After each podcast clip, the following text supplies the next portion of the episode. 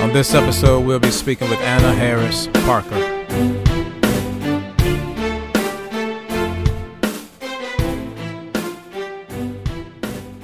Um, as always begin, uh, good morning, good afternoon, and good evening, depending on when you're actually listening to this episode. Uh, this is episode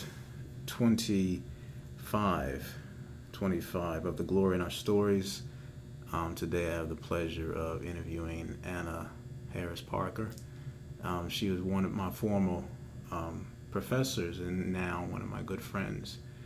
Um, I start off by saying this. I wanted to create a, uh, an idea of where she fit in, I guess, in my life in a sense.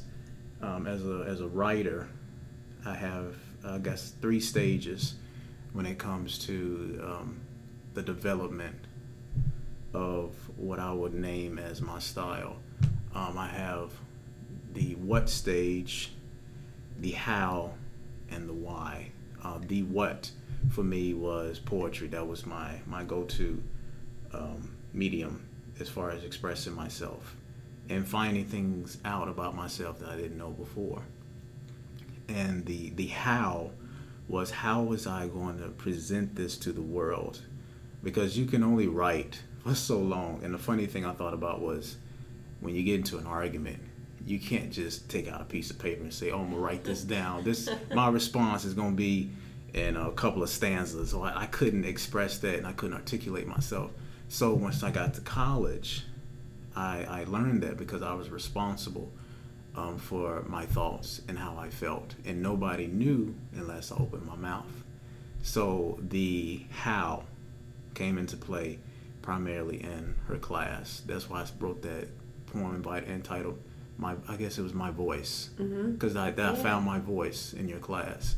So um, I was able to, because I didn't really start reciting my work until college. I mean, I did it once for a talent show, and um, I it was about three pages.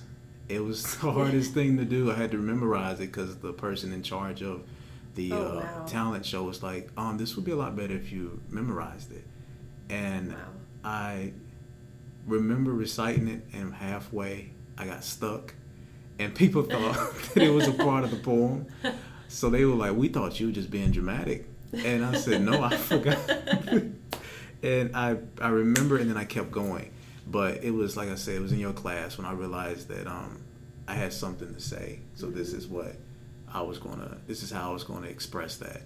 And then after college, I asked the question, "Why do I do this?" Mm-hmm. And then once I found that out, I was able to put everything together, and it just branched out into other things. Thus, one of them being this podcast. So this is actually a fruit of a much bigger tree uh, that was planted since the day I was born. But a part of that, that um, the, the nourishment came from Anna's class. Well, that's very that's very nice. Thank you. And so, um, so yeah.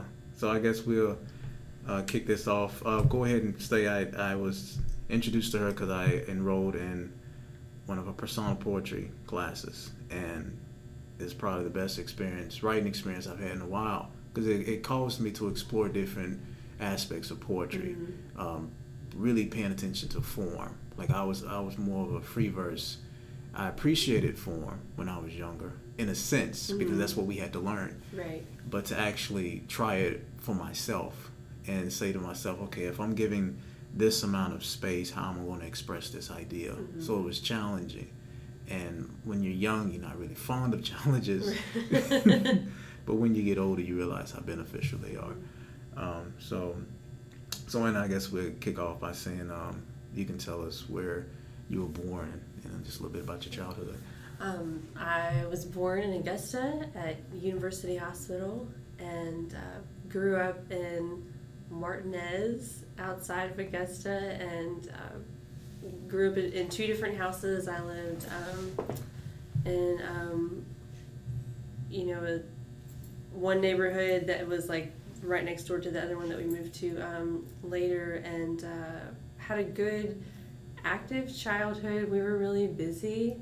Uh, my parents kept us busy. We played, uh, and I say we. Um, so I have a younger brother. He's four years younger than I am. His name is Sam, and uh, we played sports. Uh, I did not play them very well. Um, we were always involved in sports, and uh, my mom taught visual art for many years, and so we were always doing like art projects, and we played outside, and we, there really wasn't, um, you know, we were active. I think my, my parents kept us very busy, and uh, and I uh, and we read a lot, a lot. We always did the. Um, was it called? Book it that pizza hut did Yeah. or you know the pizza hut thing and then during the school year and then you got like the braves tickets and then Mhm. in the summertime we did the library um, reading programs and um, and we like we enjoyed it. I mean we had to do it. My mom made us do it but we enjoyed it. And so um, yeah we, we had a lot of activities when when i was little and um, yeah.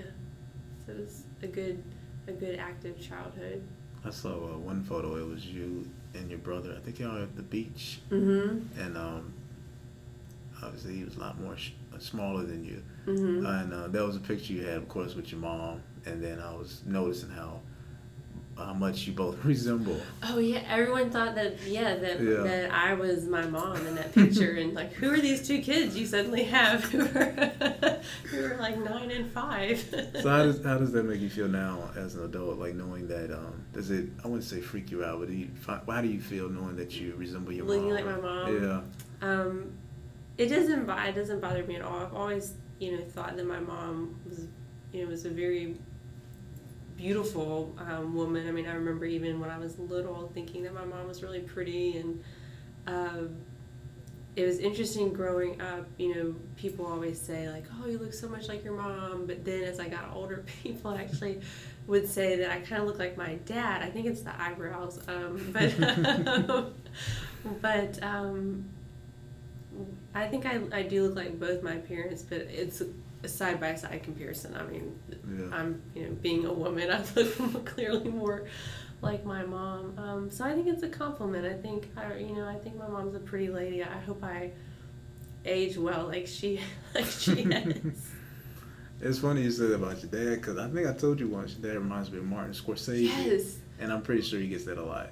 He has. Well, you told him that, and then several months later, it was not. There wasn't much of a gap. Somebody else. He was in an elevator, and somebody else said that to him, and he always just says, "I wish I had his money." Yeah. but yeah. Um. So um. So at what point? Because you say you've been basically reading all your, your Mhm. entire life. Um. So what actually got you interested into poetry, specifically? Um, so I always, so I always enjoyed reading, and um, I always enjoyed writing. So I remember writing stories um, from a pretty young age, just like around eight, nine, ten ish. Um, I wrote a lot. The other day, because I'm still unpacking boxes from when we moved last year, and so I unpacked all my old journals, and I found I had this journal when I was nine. It was and the cover was Little Women, and because I love that book, and uh, so I was like reading through some of the stories that I had written, and some of them were, I guess, now what we would call creative nonfiction, you know, Mhm. things that happened, but then some were imaginative, and I wrote this story uh, about this because I took ballet when I was really little, and I, I kind of wish I had stuck with it, but um, it was my, my favorite sport, if we can call it a sport. um, but I wrote this story about this pig named Renee, which was my ballet teacher's name, uh, who wanted to be a professional ballerina or a prima ballerina. And uh, so I found that the other day, and I know that I wrote that one around the time I was nine. And I also, because my mom was really good about finding like art and writing contests and encouraging Sam and I to um, to enter those. And so uh, Georgia, I think it was like the tourism group uh, or organization for the state of Georgia did this contest called uh, Welcome to Georgia Kids. And it was this kids anthology that they were putting together where um, kids across the state could write in, could send in a story and like a piece of artwork, and they chose some to get published. And so Um, one of mine was selected. I wrote about um, it's like the Great Crab Chase or something about this family beach trip to Jekyll Island, and uh, and so that was in the book. So you know, early on, I kind of I knew I liked to write, and people would tell me that that I was pretty good. Um, and I know I wrote poems when I was little, but I really remember more fiction writing. Um, in high school, I took a creative writing class and I wrote a really bad poem. Uh, and it was like I compared all of my close friends at the time to flowers. Oh, it was terrible. It was just like one simile after another, you know. This friend is this flower and this friend is this flower. Um, but so, but then in college, uh, it was either my freshman year or my sophomore year, um, where I went to school. Um, you we had a instead of a May semester, there was a January term, and that's when a lot of people took trips like study abroad, study away, and so I did a study away to New Mexico, this place called uh, the Ghost Ranch, which is in northern New Mexico, and um, this town called Abiquiu. And I took a creative writing class, and I went with some other um, girls from school, and uh, but I took creative writing, and I think that's where the poetry um, really clicked for me Mm-hmm. because I was writing bad poems and kind of you know for the three weeks that we were there, in a nice way, people were, were basically telling me that, and what they were really saying, you know, they were bad because they weren't um, honest, like I was withholding, and so I finally wrote this poem. It was still a bad poem, but it, it was honest, and it was um, about a friend of mine that I had not spoken to in several years. Um, she had been one of my best friends in high school, and we, we had a falling out. And I just kind of like let her have it in the poem, like everything that I had been holding on to, and um, but it but it had a strong voice, and you know, and it had imagery, and it had all these things that you know poems are supposed to have, and um, but it was honest, and I think that's you know, and finally, like they all clapped, and um, that was a that was a turning point for me. Yeah. Um, and then there have been like several turning points after that, but I think for as far as poetry really clicking, yeah, it was early in college. So um, I guess that would spill over into the next question. Mhm. Who would who what writer would you say or artist that really inspired you?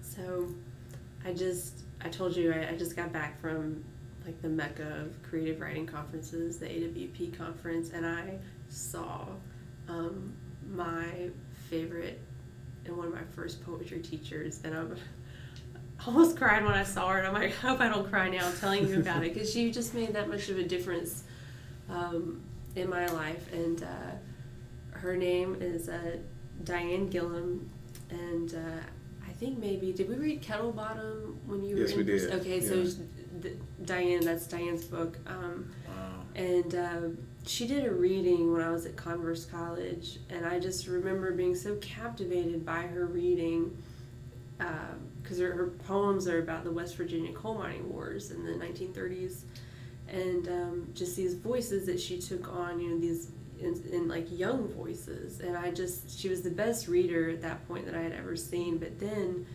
um, she took a, a visiting professor position my senior year of college, and I got to study with her for a whole year, and it was just amazing. Um, she gave me this. We would, you know, talk in her office regularly, and she gave me this great reading list and told me to read um, a lot of Southern writers, a lot of Appalachian writers, and and you know, I'm a senior in college, but up to that point, like I didn't know that you could write narrative poems. I guess like I didn't know that sort of what I had grown up doing as a kid. I really loved stories, reading them and writing them. Um, I didn't know that you could do that with a poem, and I didn't know that people were writing and publishing poems about people like people like in my family. You know, people that I could identify with, and uh, she was just so encouraging, but just exposed me to um, a whole genre of literature I did not know existed and um, and that's not to discredit my other teachers, um, but I just connected with her in such a way, and she was so encouraging. Um, And, and another early, and I, I just saw her too uh, at this conference. Another early um, teacher. She was uh, she was also a visiting professor at Converse, but for a much shorter amount of time. Uh, but her name's Anita Skeen, and she's also a poet um, from West Virginia, so another Appalachian poet. And so I really got into Appalachian literature because that was just the closest thing to um, like stories I had heard my father tell growing up, and that I had been interested in. And and uh, Anita introduced me to a lot of um, different writers and kind of exercises. But Diane, studying with her, that I mean, that was just really life changing. I still have my my thesis manuscript as an undergraduate with her notes on it and everything. I mean, it's just it is so special to me. Of you know, yeah. that's like I should probably put it in a safety deposit box because it, I mean it really means that much to me. She really um, changed my life. She really did. It's funny you said that because um, one of the best papers that I've ever gotten back from um, school as far as um, being graded was from Dr. Kisting. Kisting. Mm-hmm. He, because he's one of the most, I wouldn't say difficult like to deal with, mm-hmm. but his classes aren't easy. Mm-hmm. Uh, his curriculum is, and his way of, of teaching is very um, advanced. And if I was maybe five years younger when I, I would have cried like dealing yeah. with that class but it was challenging. Right. And I remember writing a paper, and he gave me a grade. He said, "This is the highest grade I can give you mm-hmm. because you really did well right here. Mm-hmm. But the other areas you could obviously need work in. But coming from him, that right. was like I was I can graduate now. That's how, right. that's how I felt. yeah. And I, and I, when you said that, because I thought about professors and teachers mm-hmm. that I've mm-hmm. had that really changed my life um, always when people think about the military, they think about mm-hmm. how, how much it changed them. Right. And this this school was my military um, because it, it, it taught me a sense of discipline. Mm-hmm. And the I call it the all star lineup. It was uh, it was you, Sladkey, um, Dr. Hegwood, um, Dr. Armstrong, um, and it was just for some odd reason at that point I I had the teaching that I needed to help mold and shape my writing into what it was meant to be. And when you said that, like when I think about that, was, it really mm-hmm. warms my heart. Um, and, and I can only imagine how you felt actually seeing oh, and meeting her. I mean, because it, in a non-stalker way, when I would encounter people that I knew like knew her or likely knew her mm-hmm. um, i would always ask like how she because i would google her from time to time and like, nothing would really come up and um, i just wanted to know how she was doing because it's like she was my teacher and then she just kind of left and i didn't she wasn't at my undergraduate institution anymore so i didn't really have a mm-hmm. way to, to get in touch with her and um, yeah it just yeah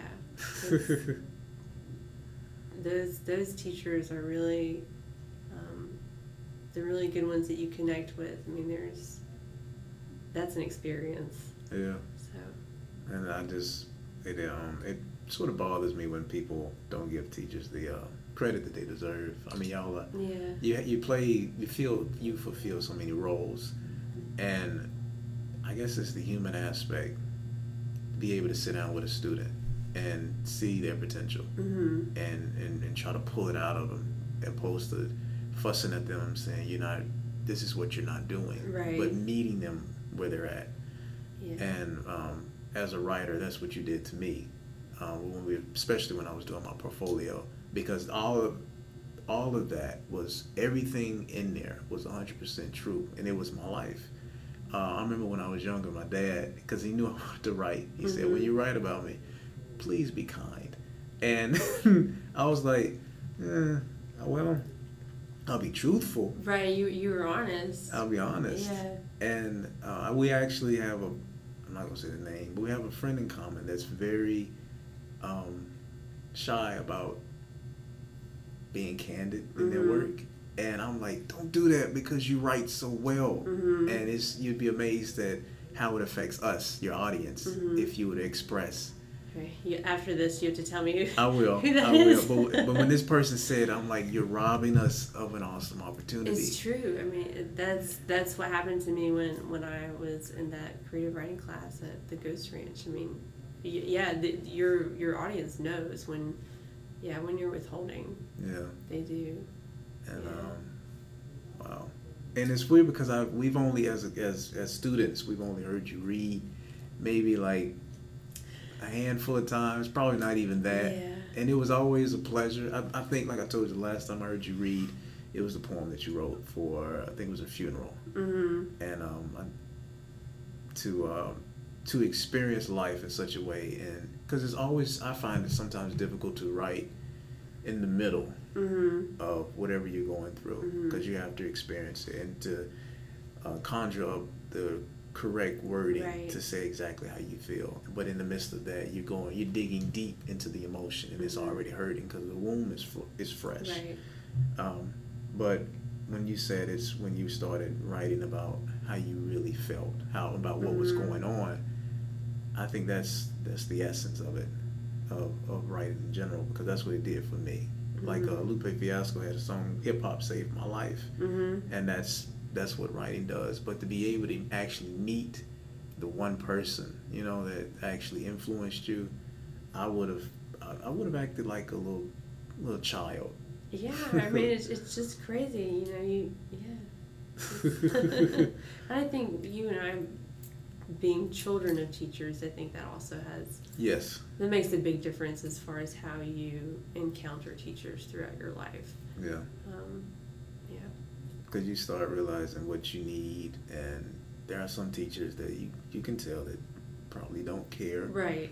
And um, but and I was telling I was talking to um, I think it's Adrian about that about being having a mom as an educator it, it just a parent in general mm-hmm. it, you begin to understand and appreciate the value of education and what it can Right. do Right. and in many areas of your life that it can manipulate in very good ways Yeah. um, but yeah, it's and it's funny because my mom she she knew like I've stated before she knew that was how I I spoke, so Mhm. she didn't take that away from me, fortunately.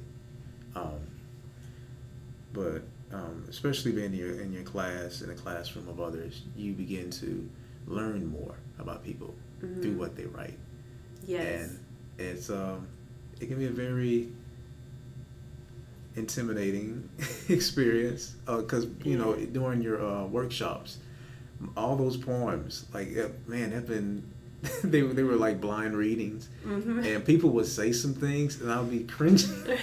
'Cause i'm like the the subject is me. Mhm. and they one time uh i don't mind saying it's kyle. Uh-huh. he, he he dogged me out. He was like this man is a jerk. And i'm sitting there like oh man. Wait till he finds out who it is uh, but um, I guess I go. This will filter into the next question, and maybe maybe somebody different. Who inspired you as a woman? I think a, a lot of women. Um, I've been really fortunate. I mean, teachers, yes, but I think that's just so um, like kind of one sided. I mean, that relationship. So I, I think about um, women that I I know better. Uh, so I mean, definitely in my family, um, you know, my mom is um, a really important person. I think we, um, like most mothers and daughters, have had our moments, but she is um, tough, and I I think I. I like to think I like to think I recognize that when I was younger. I don't know if I really did. I definitely recognize it now. Um, but I think by the time I got in college, I, I, I, I did. I recognized it. And so I guess I was still, you know, 18, 19. That's pretty young. Um, she went through a lot when she was younger, and I watched her go through, you know, some things happen when I was uh, a little older, so kind of between 13 and um, uh, 17, we lost a lot of people in my mom's family, and that was really hard. You know, I, I grew up knowing that she had lost um, her younger sister when I was uh, an infant um, to a car accident, and, and that was always kind of there, um, that sadness. And then uh, when I was 13, um, her second oldest sister passed away. She she took her own life, and, and that was that was my godmother and that was really hard on the whole family. And um, so that was in '99, and then um, that really took a toll on my grandparents, and so they passed away. Um, you know, several years after that, one in 2000, and then um, actually my mom's mom passed away 15 years ago today. Oh, wow. And um, so it, um, thanks, and it, you know, so just watching my mom go through all of that while she's also trying to raise two kids, you know, and she was working full time. You know, she's a mother, she was a teacher, she's a wife, she was a daughter, she was still a sister, having one surviving aunt um, on my mom's side. And so just watching her go through all of that, um, and really, she would probably disagree, but I think in retrospect, doing it very well, um, amazingly well that that made a huge impact. I mean, my mom's a pretty stoic person, and so I, I think that's, I like to think I have some of that. Um, and uh, and then too, just I mean, her independently, she's, I mean, that's kind of one thing, but she, um, she has had two major health scares. One of them was just a couple years ago, and she's just taken everything to me like a champ, and I just, I don't know like where where it comes from so I think she's really um, inspiring, and she's super supportive of of me and my brother. I mean, there have been, you know, I won't exploit my whole family here, but there have been a lot of things that she's had to deal with, and uh, in her life, and I've I've watched her deal with a lot of them, and um, it's it's just um, it's pretty incredible. So I, you know, if I just have like a quarter of of that strength, then I feel like I'll you know, have been pretty blessed. um, but you know, and then to my both of my grandmothers, I didn't, you know, my mom's mom, I didn't know her incredibly well because, uh, you know, I was still in high school when she passed away, but she uh, was a, a, German immigrant. Uh, she, when she met my grandfather, she, you know, came to the to the U.S., became a citizen. Uh, she didn't talk about a lot of things um, in her past. She grew up during World War II in Germany, and um, that, for you know obvious reasons, is really painful for her to talk about. Uh, so I didn't know her very well, but I do um, have a lot of respect for her um, and what I do know about her. And then my dad's mom too is she's still uh, alive. She's 95. She'll be 96 this year, and um, she's in a nursing home, so she doesn't you know have all of her faculties. Um, but she's tough. I mean, yeah, she's super tough. And um, it was interesting. She and I, she's so tough that she always kind of, you know, we would sort of talk about her as like um, maybe too tough, like kind of a hard nose, um, for lack of a better word. And uh, but when I moved back here, and uh, I spent a lot of time with her because she was getting ready to move into a nursing home, mm-hmm. and um, that was a special time. She um, and I've written about that. Uh, just her, she offered some stories that I had not heard, and um, I just got to see a different side of her. And I don't know that. I don't think it's me projecting. I just like to think that it's her being 90 and getting ready to move into a nursing home, and you know having a granddaughter here to talk to, and um, so I've been really fortunate to have a lot of kind of incredible women in my family to to learn from. Um, my dad's mom, she, uh, I mean, just even when I was younger, kind of noticing she was an, she was an independent woman and she was divorced. She um, was married twice, divorced twice.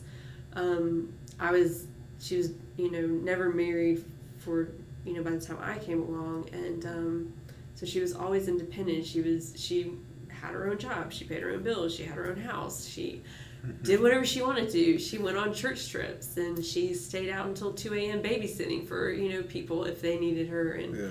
you know, she was 85 and still riding a lawnmower, you know, around her yard. She was amazing. And uh, so I think just all of those things are really important. And, um, and, uh, and, you know, and there have been other women too. I've had some really, you know, close friends that, you know, I, that I admire, um, especially the ones who are, you know, working full time, going to school, raising kids. I just, yeah. you know, I think, you know, I asked my mom recently because and that's what she did. You know, she she didn't even start teaching until after my brother was born. Um, she had a whole other career um, before, and um, I just asking her like, how did you do it? I mean, I just you know, I think some days I complain about being tired, or you know, I complain about not having enough time for things. I'm just thinking, how? Like, how did how did you do that? Like, how did you do all of this and then some? And and we never really knew the difference. So mm. I think that's that's kind of a rambling answer to your question, no, no. but uh, um, there are a lot of I'm there are a lot of women in my life, and I'm I won't even talk about you know I went to for my um, bachelor's degree. I went to a women's college, and so I was surrounded by um, accomplished women, you know, talented women who are doing amazing things. They work at the CDC and they work you know, like Asia Bank, you know, overseas in, in the country of Georgia. And they work in India with um, girls who have been, you know, um, abused or, um, you know, who have suffered, um, you know, human trafficking and, and things like that. And so I have, I have, a lot of people to, to kind of look to if I, if I feel short on inspiration as a woman. So. So where did you get? Now this is one thing that I noticed as a student your demeanor mm-hmm. in class pretty much matches that from what I've seen that outside of class. Like this mm-hmm. sense of of of quality.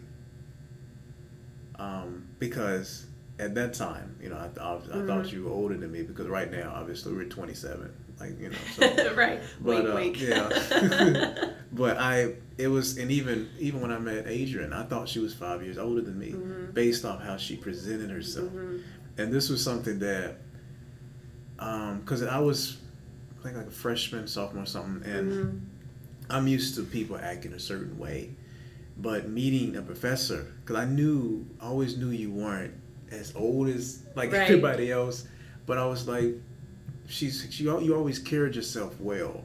Now, would you say this is something that you inherited from your mom, or just developed on, on yeah? I mean, I can make a joke and say like "fake it till you make it," um, but um, I think so. You know, I but I was, I think I was always a pretty serious, quiet child, mm-hmm. um, and and like neither one of my parents, they're not really loud people. Right? My dad, my dad's a talker. He likes to talk.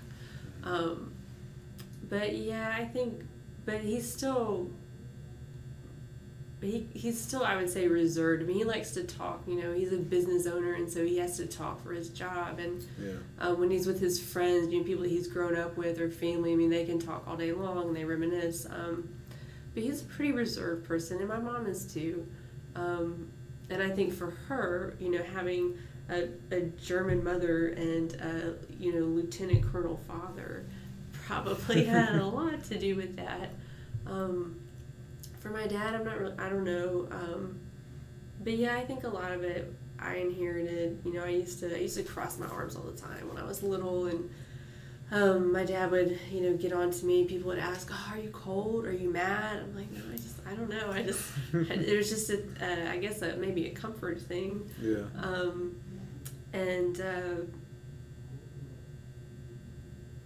it yeah it used to bother me i guess it still bothers me sometimes that i i don't have that um, even like a small like extrovert gene although i think i'm getting better as she was speaking on this i i recall my experience um, as an as an introvert sorry no i'm definitely not an extrovert uh, as an introvert especially in high school uh, that's why I'm, um, you know, it's a completely different story, but this story is specifically about uh, Anna.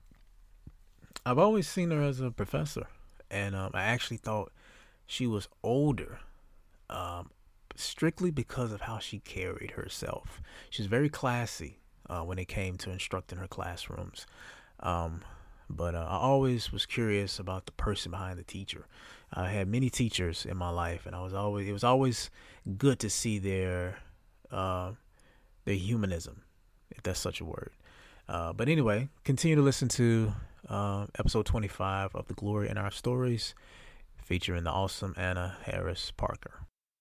Um, you know, and because people would say, you know, what's what's wrong? You know, if I if I wasn't talking or something, and nothing's wrong. I, am just I'm listening or I'm observing or honestly, I'm probably totally tuned out, and I'm thinking about any number of things. You know, mm. but I just, um, yeah, I I guess it, I guess it's, it's inherited and um, yeah, it, it, yeah. I've, it bothered me when people, when I first started teaching, um, students would write on evaluations that I was intimidating.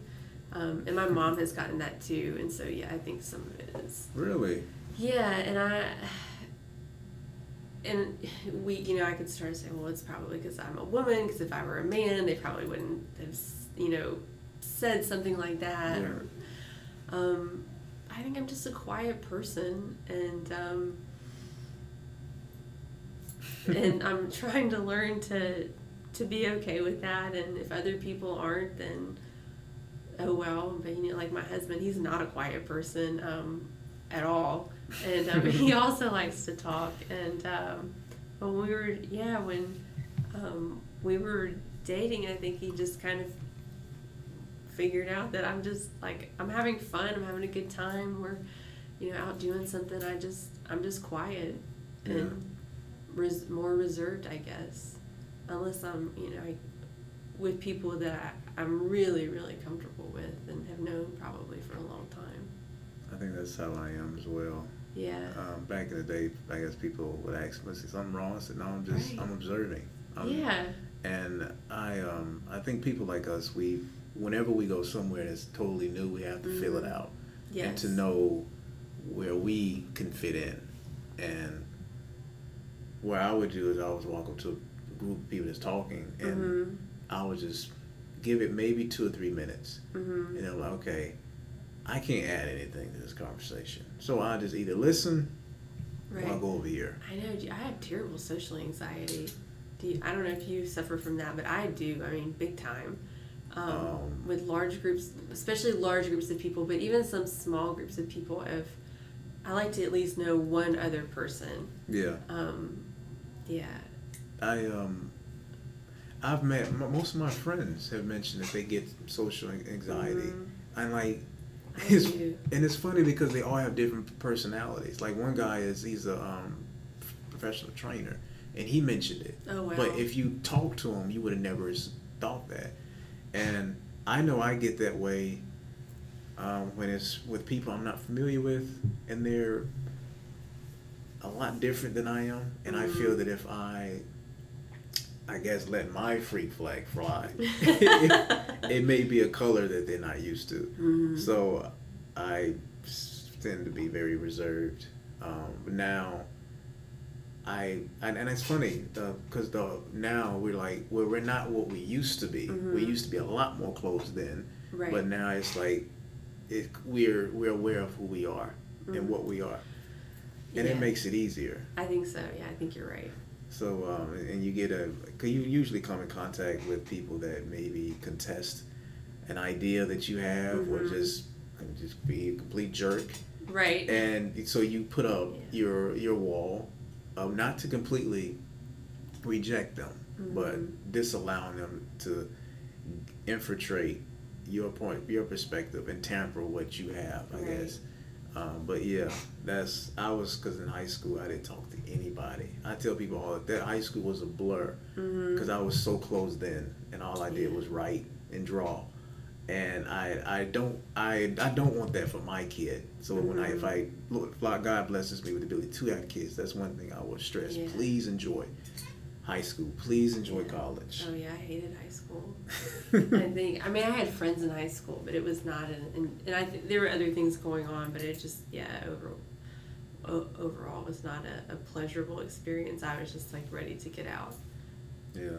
and go to a women's college. And it's funny you mention that because one of my, I maybe I've told you, I'm not sure. One of my favorite movies is Mona Lisa Smile. really? No, we haven't talked about this. Man, like I was when I first saw it, I'm like, what is this about? I thought it was Mhm. about the painting, hmm but it was about a concept much bigger than that. Obviously, Yeah. she was teaching a classroom full of women. Uh, I think it was like the 40s or the 50s, Mhm. and they were women that were basically being trained to be housewives Right. and mothers, and but there was a few um, women in there that were willing to break those um, stereotypes. And they had a professor that came in. I think it was the prior professor was either a woman or a man. Well, obviously somebody didn't think Mhm. the same way Julia Roberts did. Yeah. Um, but she offered a sense of freedom hmm and which is beautiful because around this time which I honestly think is the time Wonder Woman came out. hmm So for somebody to actually think about a character of of, of female um, protagonist Mhm. that can basically take charge, Right. men were like, "This no, this is absurd. You know, this woman should Right. be wearing a dress and not being able to kick a guy fifty feet across the Right. field." Um, but I, I really admired that because growing up in a house full of women, I've noticed that you all have Yeah. the women have the potential to lead, and funny how you listen to you say that about your mom because mom did some things. I'm like, how? hmm How did and and and when we mention it to her now, like especially me, when you're the youngest, you, you sometimes you think that we're not paying attention. Mhm. Like our parents, we but we see these things and we notice them, and there were a lot of times mom just did some things. I don't, I don't know what it is about. Maybe it's just something that maybe it's a power that you hmm inherit once you get to a certain point, and it's like you can lift a lift a country or lift a block if you if you really had to, and it's it's just amazing to see. And you end up asking yourself, where do you get this from? Yeah. Where do you get it from? So, um, but that's one of my favorite movies because it empowers women and it lets them know you're not limited because of your sex. You're not limited because of your gender or anything else. If this is what you want to do, do it. And it's just funny how the one of them was Kirsten Dunst, I think. Yes. Mm, And And, her- Julia Stiles, yeah, I really like her. She's in there. And uh, is she the one that? Which one is her? It's been so long um, since I've seen it as far as the roles that they played, but I think um, they were really good friends. I think in the movie, Yeah. and they were both getting married. I think you know the joke about women's colleges more then than it is now is that you you went to get your MRS degree, um, and Oh, uh, yeah. right, you know you're Wow. going you're going to it's sort of like your degree that you earn is like decorative, but you're really learning to to, to be a wife. Um, and so not so much now, fortunately. But Wow. but yeah, I wrote a paper on that movie. Uh, when I Really? was, yeah, when I was in grad school, because I, you know, we had to take certain you know research writing classes, and um, so single gender education was kind of something that I was, and still I guess a, a big proponent of. hmm So yeah. Wow, that's cool.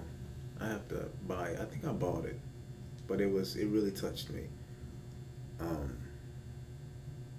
it just opened my eyes to a, broader perspective when it came Mhm. to women and the uh, the weight that you all have to continuously carry, like.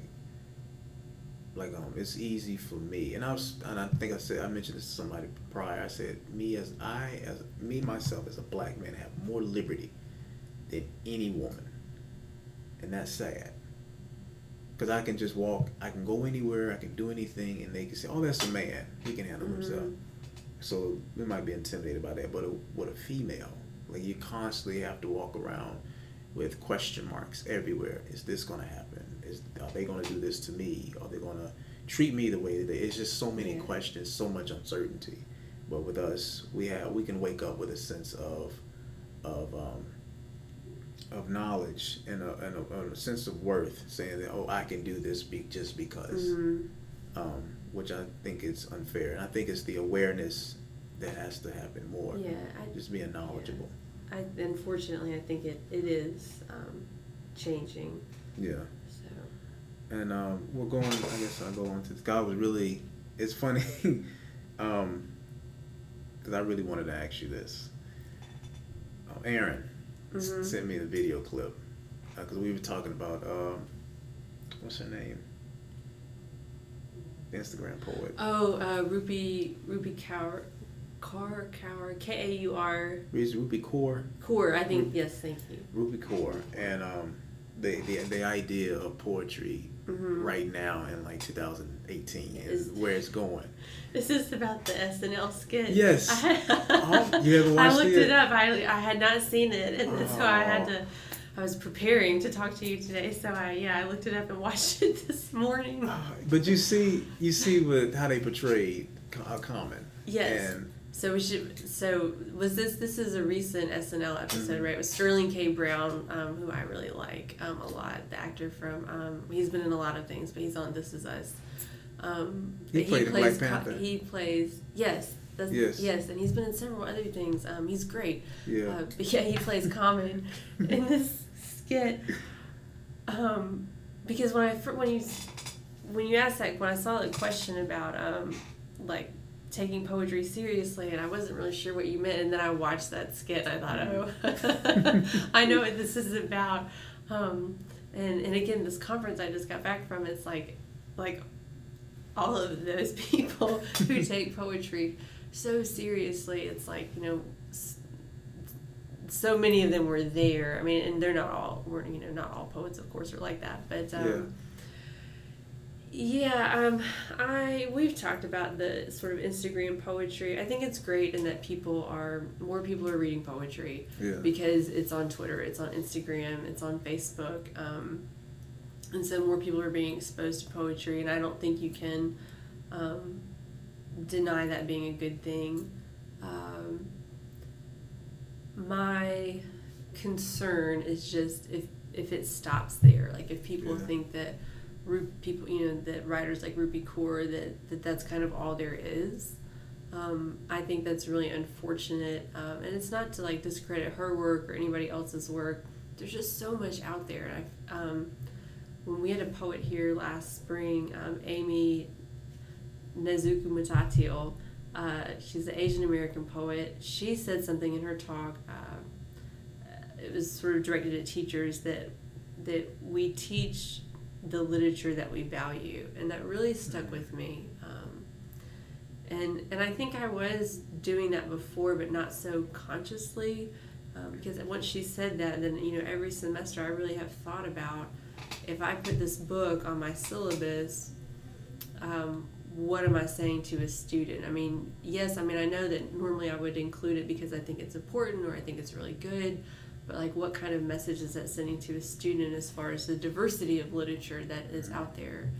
Um, so I've tried to be even more conscious of that, and um, and I do in poetry classes, especially. I like to teach books of poetry that that basically did you know what I had um, from my teacher Diane when she gave me this great reading list, and I learned about all these writers um, that I, I did not know about before. I mean, so a lot of them were Appalachian writers, so a lot of them were white, but um, she also introduced me to Frank X. Walker and Affrilachian poets, which I, Mm. this is a whole you know a whole thing that I didn't know existed, and I wouldn't have known about it if it had not been for her. So I, you know, I like to teach, you know, um, like Jericho Brown and um, uh, people like A. Van Jordan, who uh, I don't remember if we read that in the class that you were in. Did we read Magnolia?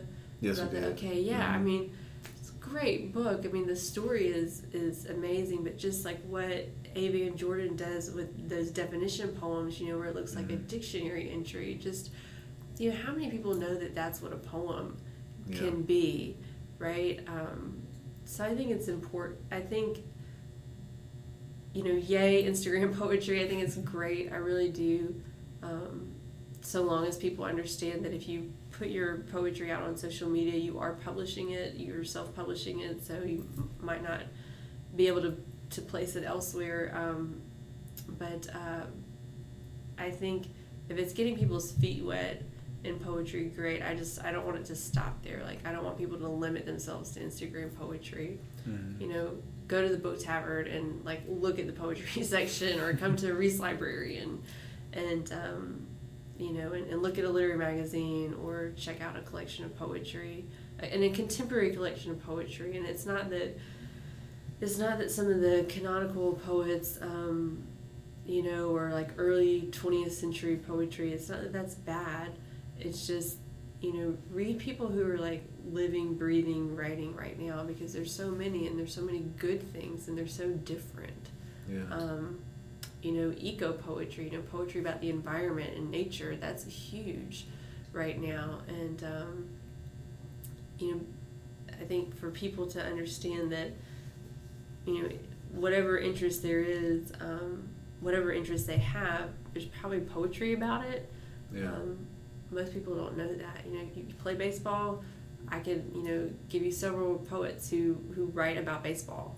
You know, and um, you know, poetry's f- for everybody. And I, think with that skit, um, for Common, and you know, you can speak to him more than I can. Um, I love people like that. You know, he's kind of like this over the top. Everything that comes out of his mouth in that skit is a poem. Um, I think there are people who genuinely are like that, and I think that's great. That's mm-hmm. not me. I mean, I like to think that I'm a, you know, yes, I'm a poet, but I'm not, you know, forcing it on anybody. If you want to talk to me about it, sure, I would love to talk to you about it. Yeah. Um, I'm not going to force it on anyone. I'll sneak it into like my classes whenever I can, but um, you know, I think there are people who genuinely like live and breathe it, and and that's great for them. Yeah. Um, for me, it's it's more than an occupation. It's you know, it's like um, like, like exercise. I guess I could not exercise for the rest of my life, and I probably would live a while, and because I eat you know decently, and I'm you know I'll probably be okay. But I feel so much better when I do yeah. exercise, and the same is true for poetry. I mean, I wouldn't die if I if I never wrote another poem, but I feel so much better when I do or when I'm reading poetry, and it's it is an integral part of, of my life. So. And it's and it's highly therapeutic. Yeah, yeah, it is. I mean, I I haven't. I was very lucky last summer. I had a lot of writing time. Um, but you know, when teaching full time, it's really hard to, to carve out that time to protect my writing time and um, and I haven't been good about it lately and, and I can feel it you know it's yeah. like if I don't go walking for a few days I can I can feel, you know, that it's in my head, but if I don't get it out on paper, then it's um that's not the best way for me to live. so has has your um your new office and mm. and um encouraged you to yeah. to write more or yeah it has um it um yeah so having my own office is um, at home is essential. I can't really write at school. I mean, I can write like silly poems um, at work, but having a home office, um, yeah, that's been a, a big difference. And it's nice too because I can I can write a little bit and then I can turn around and I can read a little bit and every I just have my own space, mm-hmm. which um, like you think writing like what kind of space do you need to write?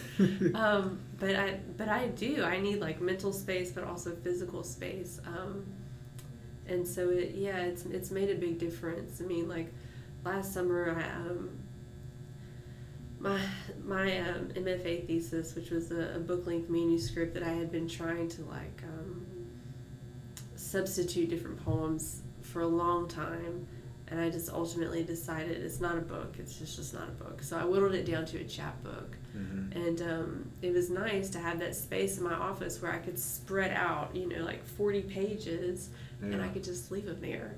You know, like the dogs are like walking all over them, but you know, more or less, I could just leave them there, and just kind of like organically figure out, um, you know, these poems go together, these poems go together, like the different sections and just that visual space that that um, you know I learned in school was really helpful, but I just had not had it mm-hmm. in a while. And um, yeah, it's it's nice.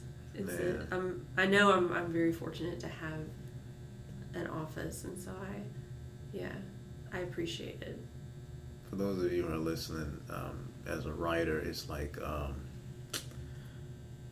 I don't know it's like having for a mechanic, like having like this ultimate garage that you've always been dreaming of having. And it's um, Anna had a, I think it was a housewarming Mhm. event, and her and uh, Caleb opened their home, and we had an opportunity to go upstairs and see this beautiful office, and I was like, oh my goodness, it was like um, whenever I walk into a, a store that has Mhm. like cool uh, collectibles, Mhm. cause I, I collect busts. Like I have this uh, Luke Cage bust that I got I didn't know for uh, yeah for graduation. Uh, And when I got that, I was like, yeah, like it's just walking into a, Yeah. a room full of that, having that um, experience, and I was like, I can only imagine, because you're she has yeah built-in shelving. It's- yeah. So the woman who owned the house before, she was a retired English teacher, and um, I, I don't think she was ever your teacher, was she? Uh, what was her Um, name? Kathy Mogish. No, no. No. Um, she was a retired English teacher, and so that she built out this corner of their of the attic, yeah, into her office. So there's a built-in desk, and then the wall of the desk faces. There's a bookcase on either side, and then the two of the other walls in the office are also built-in bookcases. So it's just crazy amount of shelving, and that I'm, you know, slowly going bankrupt to fill. Um, but um, yeah, I mean, it's a that was a huge selling point. I think Caleb knew that we were in trouble when we walked upstairs and saw saw the office. Um, but yeah, you're right. I mean, it, yeah, it's like the the writer's garage. There's this. You, I should just loan it to you. Um, there's this great book called Carolina Writers at Home, published by Hub City Press, and you just you get these, these amazing black and white photographs of all these different writers' offices and like where they write, and there are these short essays about them. Oh, it's so great, and you're like, oh yes, that's a great idea, and maybe I would like to have my childhood dollhouse in my office. so That's uh, that's something that I look forward to having is that space. yeah, Um, we were we were talking. Adrian, and I was talking about this a while back. She said, if, there, if we were to get our own place, what what's a must have? Mhm. And I said, I have to have my office so I can write, and it can't just be some nook. Like it has to it has to have space. And um, it's just something about the, the smell, it's the, the feel, it's the temperature, it's it's everything plays uh, a part in the process. And as a writer, I just I love the process. Yeah. It's never the finished product that really because sometimes as a writer you just don't feel Mhm. like it's finished Right. until you just let it go. And um, but that whole having all using all those elements to create that which you've been stuck in your head for maybe Mhm. a long time and realize it's not just the words, it's an experience. yeah, Um, but speaking of, and this will be my, my last question for you, okay. um, the the concept of, of marriage now that you're married now, um, is it is it something that the experience itself is it what, what you thought it would be, or uh, or is it a mixture of that and you just finding out new things as you all go along? Um, I think it's a combination. Uh, so one thing that, so Caleb and I, uh, we dated for, um, well, we dated for almost four years before we were engaged. So it was close to, I guess, four and a half, five by the time we got married. Um, and uh, we lived together before for, I guess, maybe two, two years ish uh, before we got married, and so you know, a lot of people, because we were you know, not old but older, um, and um, so a lot of people were like, "Oh, it's not gonna, you know, you've already lived together. It's not gonna really be any different. It's just a piece of paper." And I, I kept thinking, I hope that's not true, Yeah. um, and it's not, not for us at least. I think um, it's uh, marriage is great. It's um, challenging, and I know that we haven't even seen a, a fraction of how challenging it will be.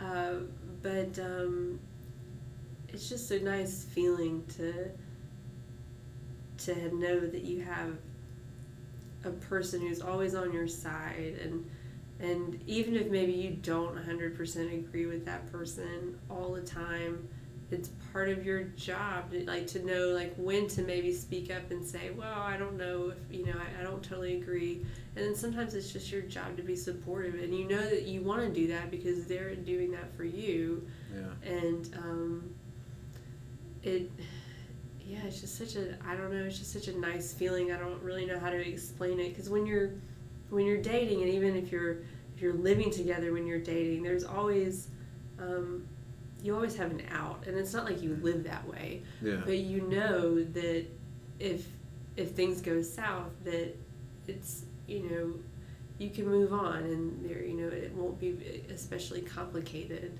Mm. um, and uh, you know when, when we were living together we still kind of even though we knew we both felt like we were going to get married um, we still kind of had our independent lives and um, you know uh, we shared a house but that was kind of um, we were still very much independent. So you know being married and especially having a place of our own i think that really that made a huge difference being able to move into a new place you know, new to both of us. Um, yeah it's, it's just a comforting feeling to have that stability and um, and someone to make plans with and like to have to start new uh, um, traditions with and um,